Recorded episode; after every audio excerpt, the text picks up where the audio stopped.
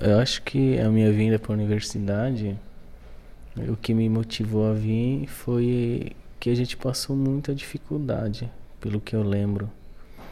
E inclusive eu já fui engraxado de sapato, trabalhava na minha cidade, vendia picolé. Então tudo isso veio assim, falar vou fazer medicina também para dar mais condições à minha família, né? Não só eu falo família, não só a minha família, mas todos os parentes onde eu puder ajudar, com certeza eu vou ajudar, né?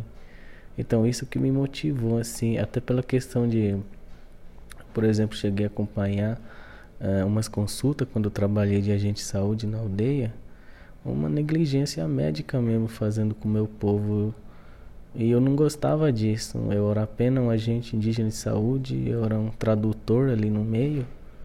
E eu não conhecia muita coisa sobre os direitos indígenas ainda, quando eu estava atuando.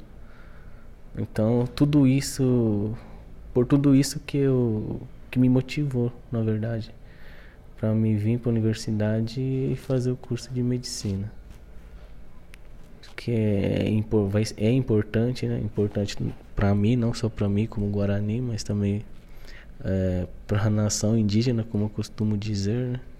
que e mostrar isso para os Juruá, os homens brancos, que também a gente tem toda a capacidade de, de fazer um curso superior, se formar e voltar para a aldeia. Na verdade, a gente não precisaria disso, né? A minha avó é uma referência, uma curandeira na aldeia, e eu peguei muita experiência com ela. Assim, no curso que eu estou vendo agora, parece que é, é, o que a minha avó fazia com os, com os indígenas que chegava para fazer remédios naturais. Toda aquela parte anamnésia a minha avó já fazia, sem ter conhecimento da medicina, né? Sem ter estudado assim, isso eu acho muito incrível. E,